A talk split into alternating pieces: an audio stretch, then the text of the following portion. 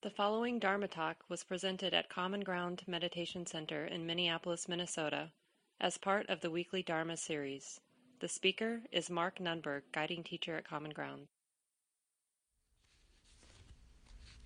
Maybe you noticed, but you know, one of the real shadows for um, whenever we dig into some of the teachings that have to do with concentration. It can really trigger in us both a sense of attainment, accomplishment. Look what I did. I had a good sit. My mind got really peaceful. I did that, right? So that's one shadow is somehow getting identified with whatever nice thing happened in our sit. And you can guess what the other shadow is, is getting identified with our terrible failure at the meditation and a mind that was distracted and thinking about superficial things or bothered by the pain in the knee or disturbed by some irritating sound or the sound of my voice or whatever it was. And one way or another, you know, we turn these instructions that are really about more specifically about training the mind, we turn them into something that ultimately we use to beat ourselves up or to compare ourselves to other people. But one way or another, you know, it's just more of the entanglements that entangle us. But the solution to that problem isn't to avoid these teachings. I mean, basically, what's going on here is the Buddha and Kittisaro, the person, one of the people who wrote the book, and the tradition, you know, our wise spiritual elders, those who have come before us and have learned a thing or two about the mind, about the heart, they're just sharing their understanding and, you know, like an adventurer who's gone off to some undiscovered place, but you know, before anybody else, and comes back and gives a little bit of the lay of the land. And that's the way to understand this particular teaching that you'll find in chapter 4 on the five jhanic factors. Now, maybe just give me a sense. Most of you have your videos off, but maybe the people have your vid- who have your videos on, just maybe shake your hand if you've been reading chapter 4. Like, has anybody read chapter 4? So, a couple folks, but most of you haven't. Okay. That's that's helpful. Yeah, so I'm going to go through the list one time relatively quickly, and then I'm I'm going to have some time to hear from people. And remember, we're using this list of five mental factors that are related to this basic aspect of meditation that's about stabilizing present moment awareness.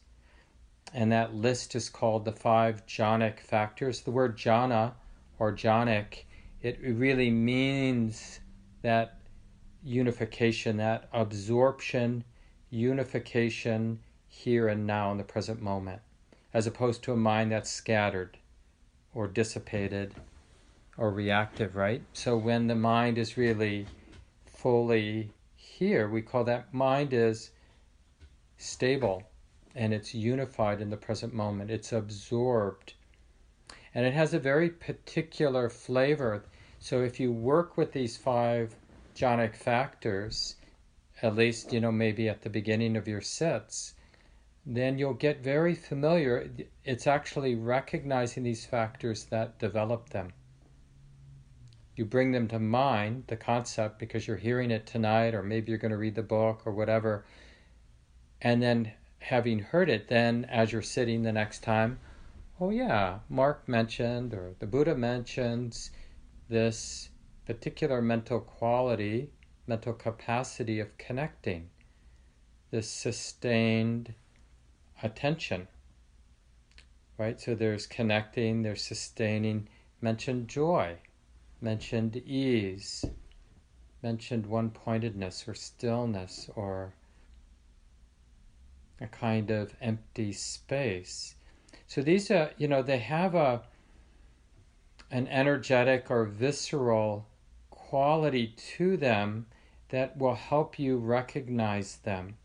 And in recognizing them, you will strengthen them. They will become a more dominant, let's say, stronger uh, quality in the mind.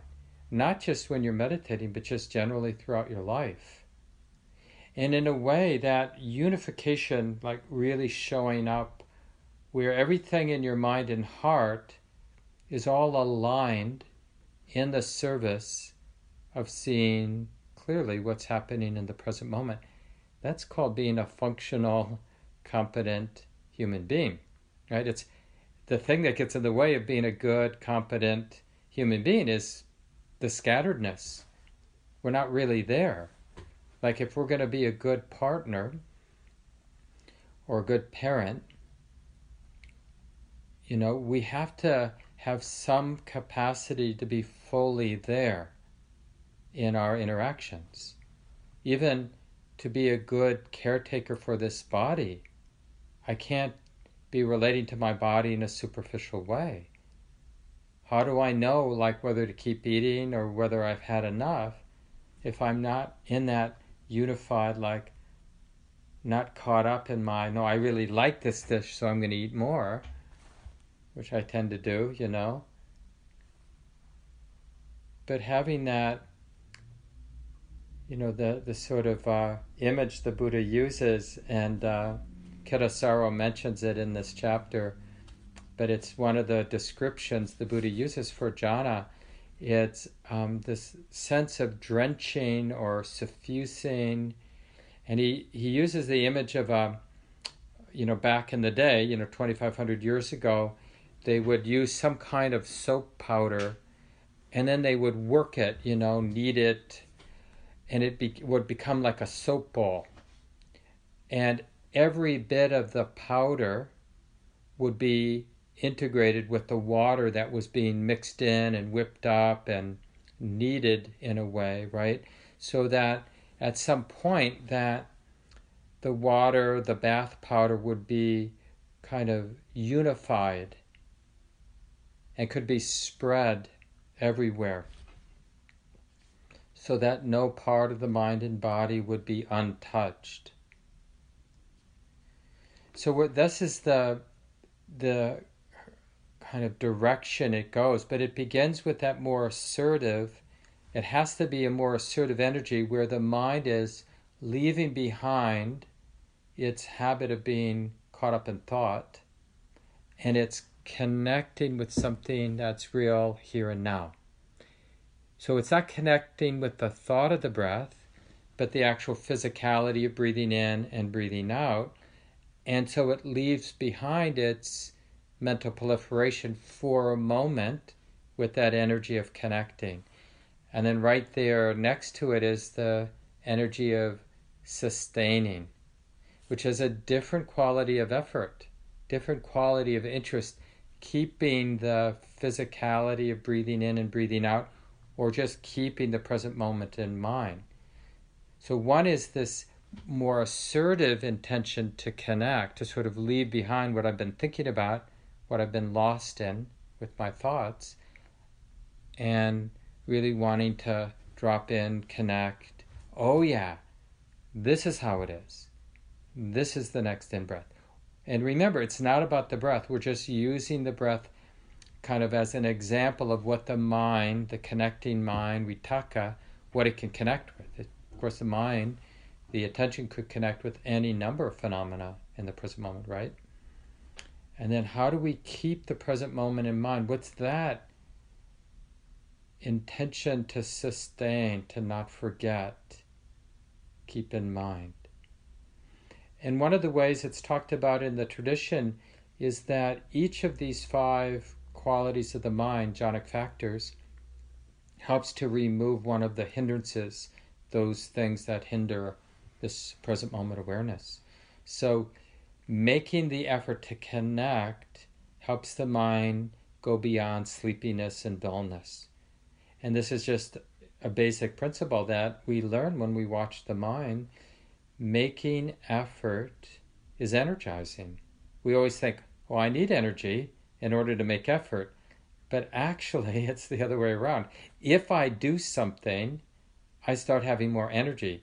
If I c- continue to avoid doing anything, what happens? We don't get energized. Oh, I don't have any energy, so I'm going to sit on the couch.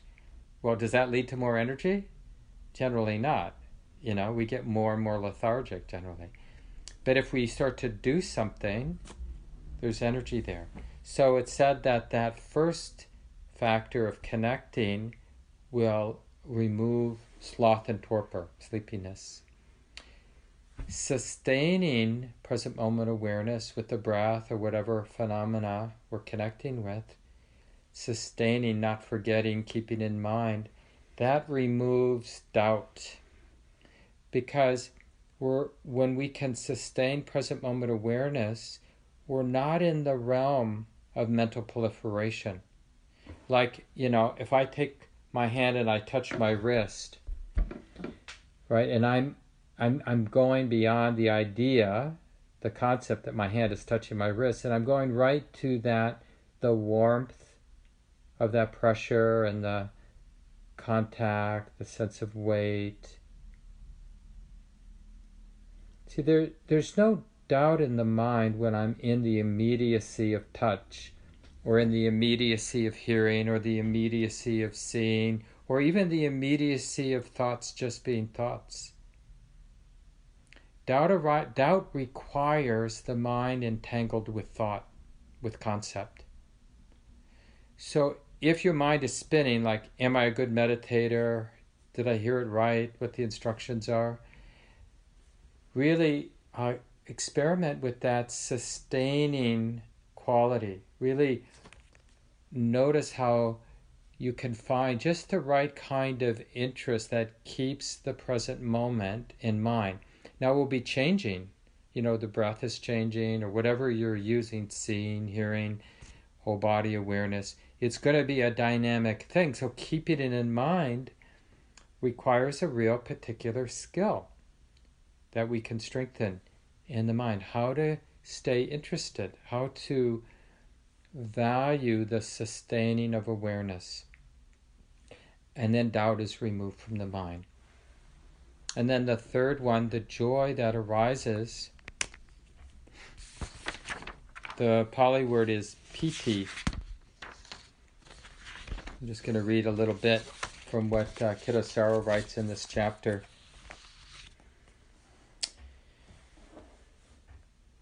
The experience of piti, or this joyful interest, rapture, is a fullness of being. The body and mind become suffused with awareness. We can access piti even in a moment when we remember to savor our experience. Bring attention to your body, and you can do that now. Take, uh, bring attention to your body, and then take a slow, long breath. As you breathe out, relax and consciously enjoy the sensations. Do this a few times, and you'll experience the seed of piti, the pleasure that is possible in meditation.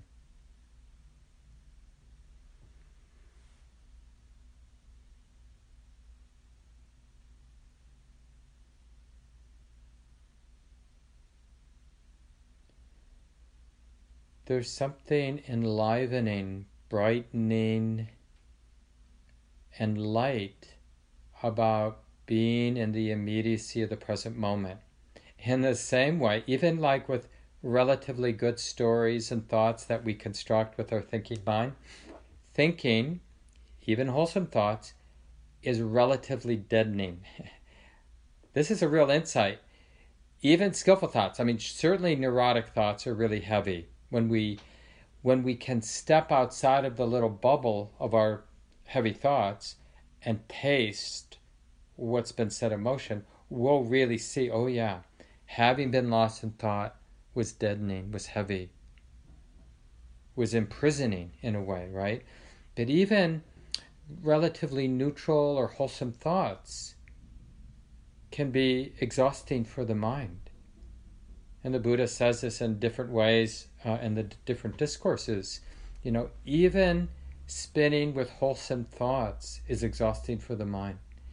So when we can connect the first factor and sustain present moment awareness, then this lightness, this joyful interest in the enlivened nature of reality, the non conceptual re- reality that's always here, of course, but it's obscured by our fixation on our, you know, the mind's fixed, fixated on its thoughts about things, its concepts.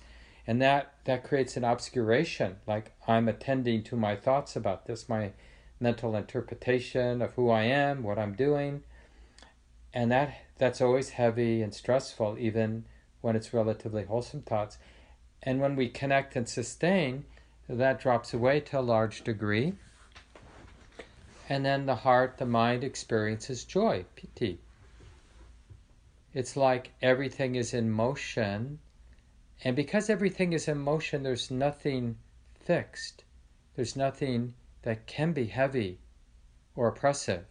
And so, even in the very beginnings, if we look, you're going to notice that lightness. Now, remember, part of it, part of the reason that we have a talk like this and that Kittisaro writes a chapter like this is we need to be encouraged to look. So, we now have this concept of meditative joy, piti, P I T I, piti, and the I is like a long E sound, piti.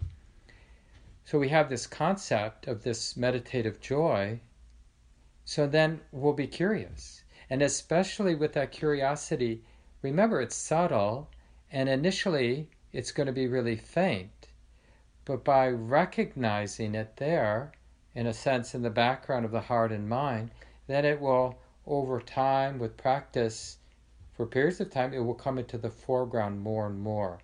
And it'll be very apparent the joy as you're breathing in and the joy as you're breathing out. And then you'll naturally, that rhythm of the breath is kind of like a, that massaging or kneading, and the joy, the intention, the very natural and appropriate intention is may this joy spread and touch every aspect of my being. Why wouldn't we, right? It's a very wholesome inner quality of joy why wouldn't we want it to drench and suffuse and touch every aspect of our being? This is really important to hear because a lot of people get this idea that meditation is kind of dry, it's like hard work, but we do it because we're supposed to. So it's really good to hear this aspect of the practice that is very moist, just to, you know, use that that simile. You know, it's it's not dry. It's meant to be moist because there's a lot of healing, emotional, psychological, and ultimately spiritual healing that comes.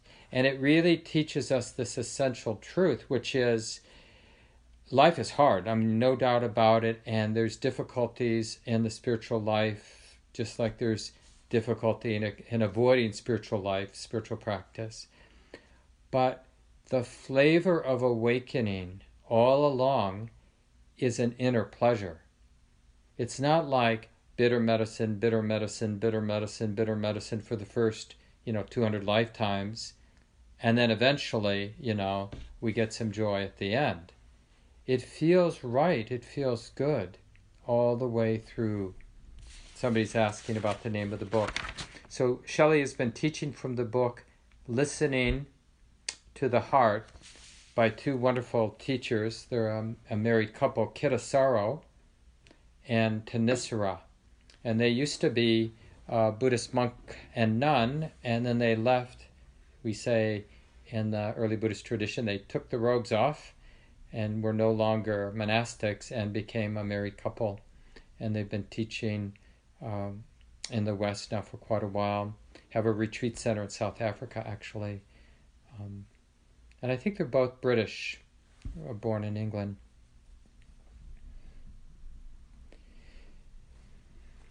And you can see, you know, with this list of five jhanic factors connecting, sustaining, joy, ease, one pointedness, it's really going from more gross qualities, wholesome qualities of the mind to more subtle.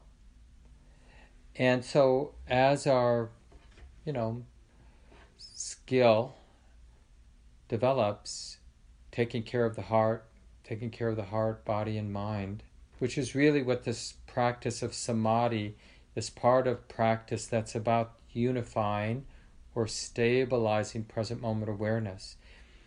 It's all in the service of seeing things as they are.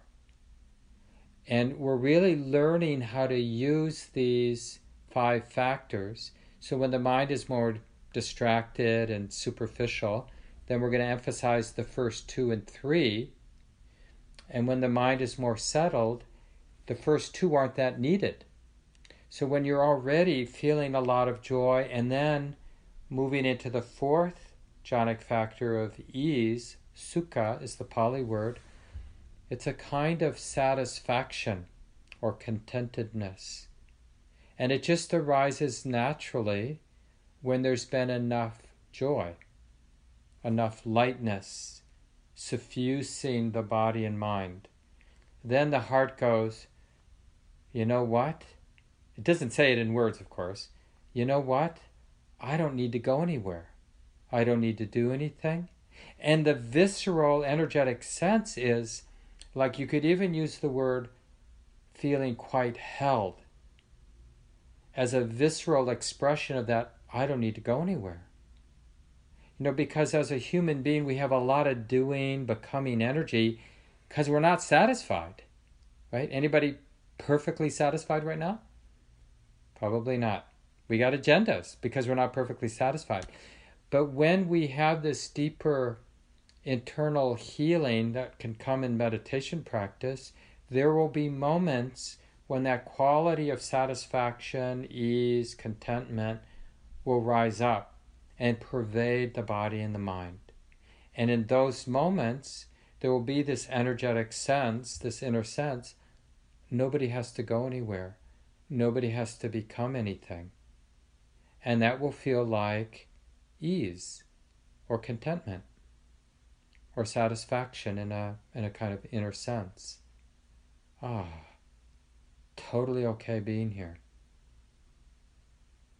Right here, just as it is. Don't need the moment to be different. And that's what that fourth quality uh, feels like. Remember, initially it will be quite faint. This is already a subtle quality of contentment, contentedness, and it will be faint. But by now, hearing about it, the mind will be naturally a little bit more interested in it. So when you get into a more settled place in a particular sit, then ideally you'll remember, oh yeah, there's that quality of sukha. You know, as a um, Indo-European uh, language, Sanskrit, Pali, the word sukha is related to the word sugar. so it's kind of interesting. Yeah, it's sweet, ease, ah, right? So you wanna you wanna be curious. Is there any ease in the body, in the heart, in the mind? Any ease, however faint, however subtle, that's lingering in the moment. So that as I'm like if you're working with the breath, as I'm breathing in, as the breath is going out, could I have that wholesome intention to notice the ease as I'm breathing in, to notice the ease as I'm breathing out. And if to the degree that we can detect it, sense it, even if it's subtle, then there's that natural and wholesome intention. Well, may it spread as I'm breathing in. May it spread as it as I'm breathing out. Right? So that and this is a, this would be a very natural intention to arise in the mind. It's not like I've got to want to recognize the ease or I've got to want to make it spread.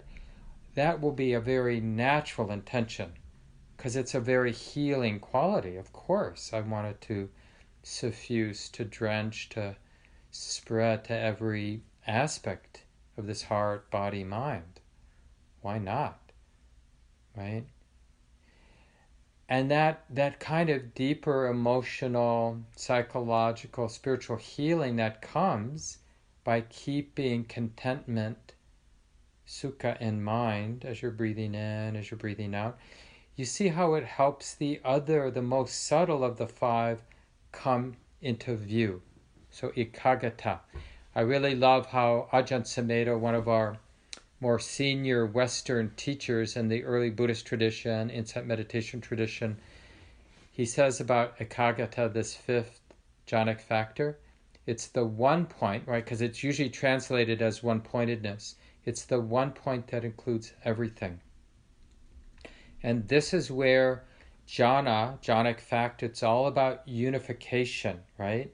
So it's not when we hear one pointedness, we, we're right back with the first factor of connecting. Oh, yeah, I got to connect with one thing, like the breath at the tip of the nose, or the mantra, or loving kindness if you're doing a loving kindness meditation. I just got to be with that one thing. But now we're at a place in the practice where the one thing is the totality of the present moment. So it is one thing, but it's an all inclusive one thing.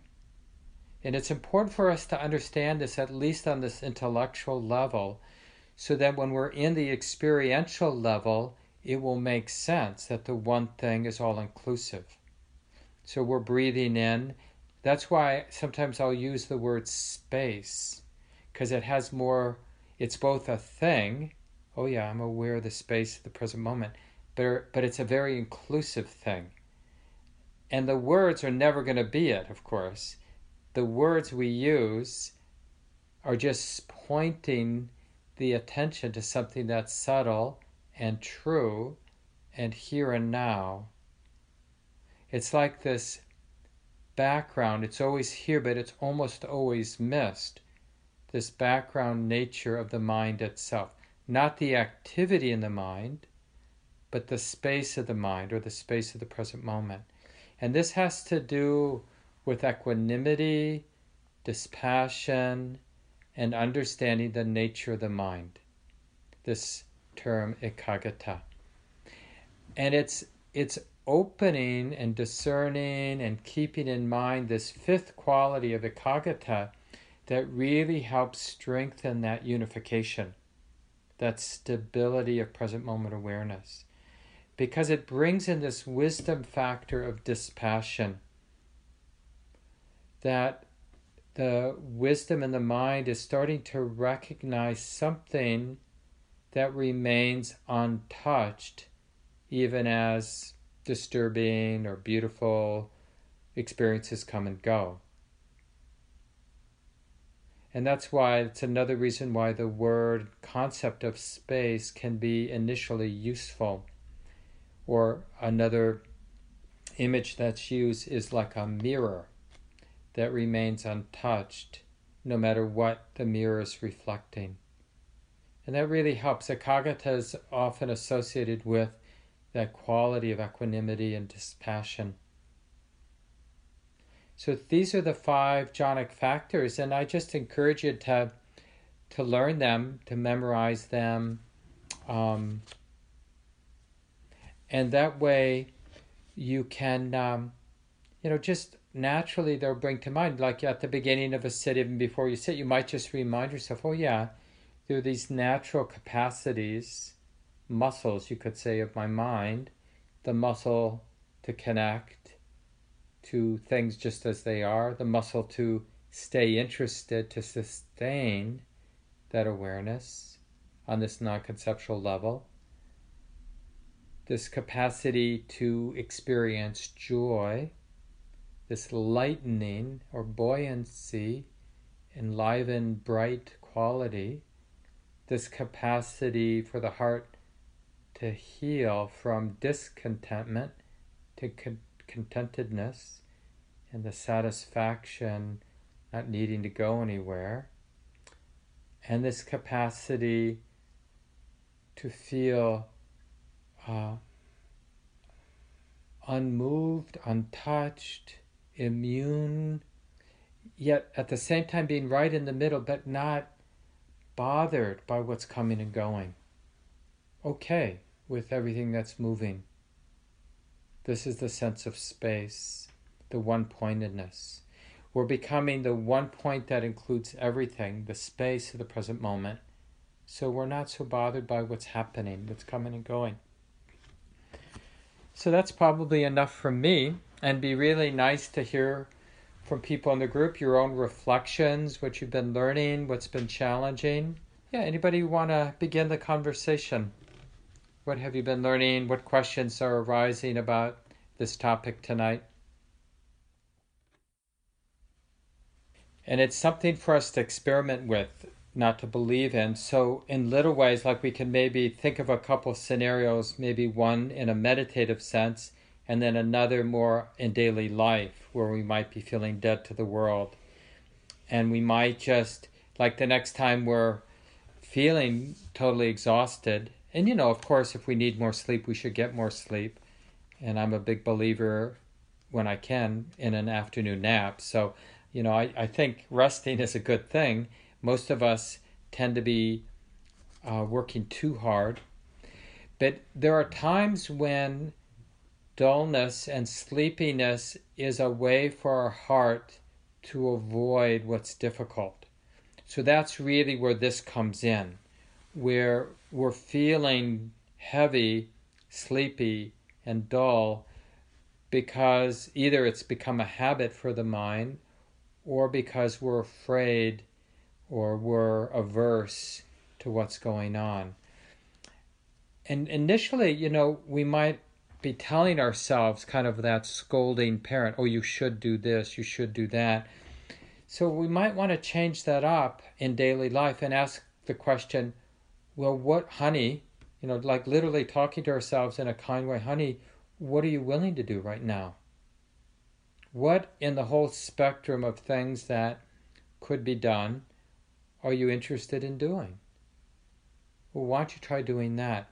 Because once we start doing one thing, the heart might be inclined to do the next thing or another thing, and we might, in a roundabout way, get to that thing the scolding parent was telling us we really need to do now. Because the what what we might need to break through is the idea of helplessness. I'm feeling so tired. I'm feeling so heavy. I can't do anything. So we want to challenge that notion. Well, what can you do? What what, what are you willing to do? Maybe you're just willing to stand up and go to the bathroom. Maybe that's just a start, or get a glass of water. Oh yeah, I can do that. I can go get a glass, and it's not like a trick. Yeah, and then I'm gonna throw this in. You know, once you get that glass of water, then I'm going to make you do this other thing. We're really just curious about what happens when the mind engages life and does the next thing. And just notice the energy that the relative absence of the sleepiness and the dullness when the mind engages life or shows up. And then, like in a meditative sense, it might be like, how about, you know, my mind's really sleepy. So, first there's just the recogni- recognition that the mind's sleepy. And then you might just ask yourself, well, maybe, you know, would you be willing as you're breathing in to just repeat those words in your mind? Breathing in is like this, breathing out is like this. And the effort to simply repeat those words silently in our heart might actually brighten the mind, bring some energy into the mind. Or that effort, like another way to do it is like, could you notice in this next inhalation, could you notice more details of the physicality of breathing in? Can you notice the midpoint of the inhalation or the midpoint of the exhalation? So we're making the mind work a little bit because we're asking it to notice the midpoint and just then just see what the effect is. Does it brighten the heart or mind? Good. Who would like to go next? Yeah, and this came later. I don't think the Buddha made this, uh, talked about this, but in uh, a pretty well known manual that was written in the third century CE, so 700 or so years after the time of the Buddha they line up the five hindrances with one of each of the five factors. So, connecting removes dullness, sustaining removes doubt. You could probably guess joy removes ill will. When there's a lot of joy in the heart, not so likely we're going to be angry or irritated. When there's a lot of sukha, a lot of that ease, remember I said you feel like held, so restlessness is removed. And then wanting is removed with stillness because that's the very definition of equanimity and dispassion. It's like the mind is enjoying the peace of not wanting. That's really what that space is. You, we can't really recognize the space of the present moment and want something at the same time. Yeah, other thoughts about practice or just reflections, questions? What comes to mind? Even though, you know, in the greater sense, we cultivate this samadhi, this unification, because it allows the heart to see things as they are, to have insight, which liberates the mind and heart. But there's so much psychological, emotional healing that happens because we do this work. I mean, it's it's really therapeutic. And one of the nice things about the chapter is uh, Kittisaro's stories about he had he got typhoid fever when he was a monk in Thailand, and he was basically in bed most of three years, and just could not heal, and. Uh, but he, you know, he had his practice. It's basically all he had, and uh, and just just the kind of healing that happened. So it will be both emotional, but also a lot of physical healing. Now, that doesn't mean it's not a miracle that's going to cure every uh, physical illness, but it really, what healing, emotional and physical, can happen, happens with samadhi. It really allows, it's kind of removing, it's because, like another way to describe the experience of unification is the heart and mind and body is not working against itself. So everything in the body, heart, and mind comes into sync. And it's what is it getting unified around? What is it coming into sync with? This sort of it's harmonizing with love or acceptance or ease it's getting out of the way so that whatever healing, emotional and physical healing capacity are built in to the mind body system, they can do their work because there's nothing working against it. That's what the samadhi or the unification does. It removes the distortions or the disturbances that are in our heart, in our mind, in our body, counterproductive, working against ease and health and well being.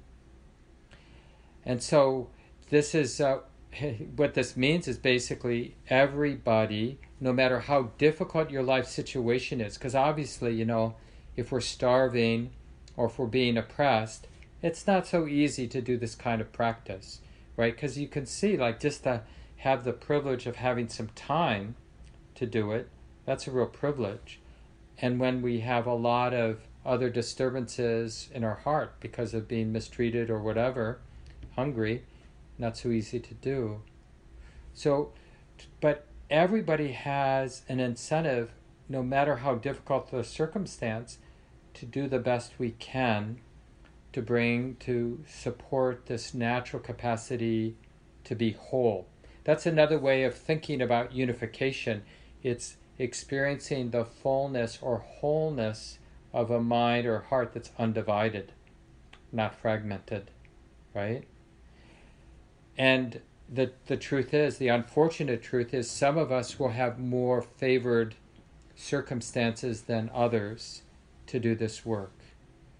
And we should support everybody to do it as much as possible. And for some people, it means like feeding them or helping them uh, no longer be marginalized or abused, right? And for other people, it's just like staying out of the way and giving them a quiet space or giving them a little encouragement. But we have an incentive to d- develop the heart, cultivate the heart, train the heart as much as we can, given our circumstance, given our health, given all these factors, some of which, you know, we can't do much about. Yeah, thanks for sharing that powerful story, Joe, about your practice.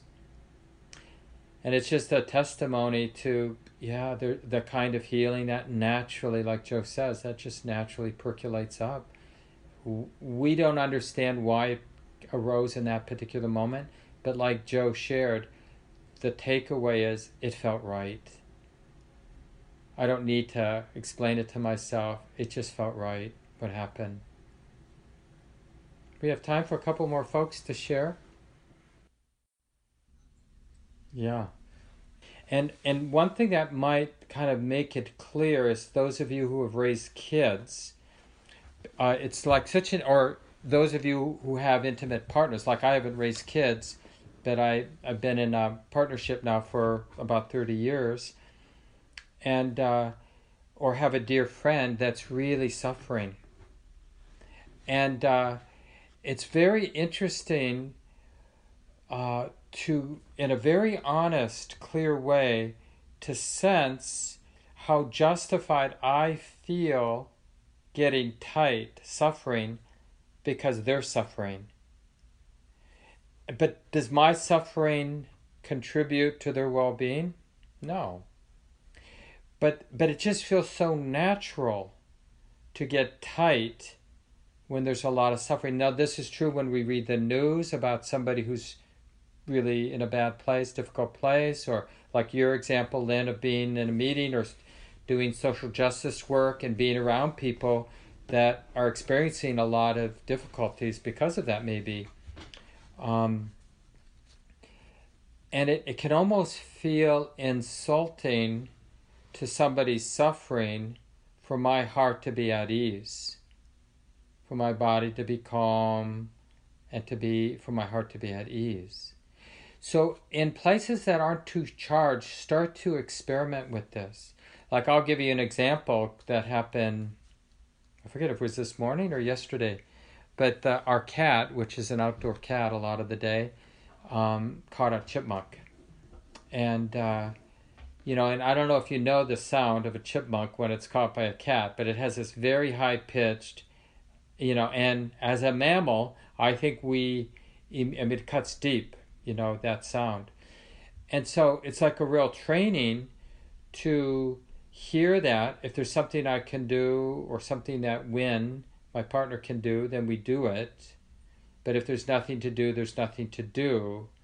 But what we also are practicing is not getting tight because a, a being may be killed or in the you know being harmed and hurt and experiencing a lot of pain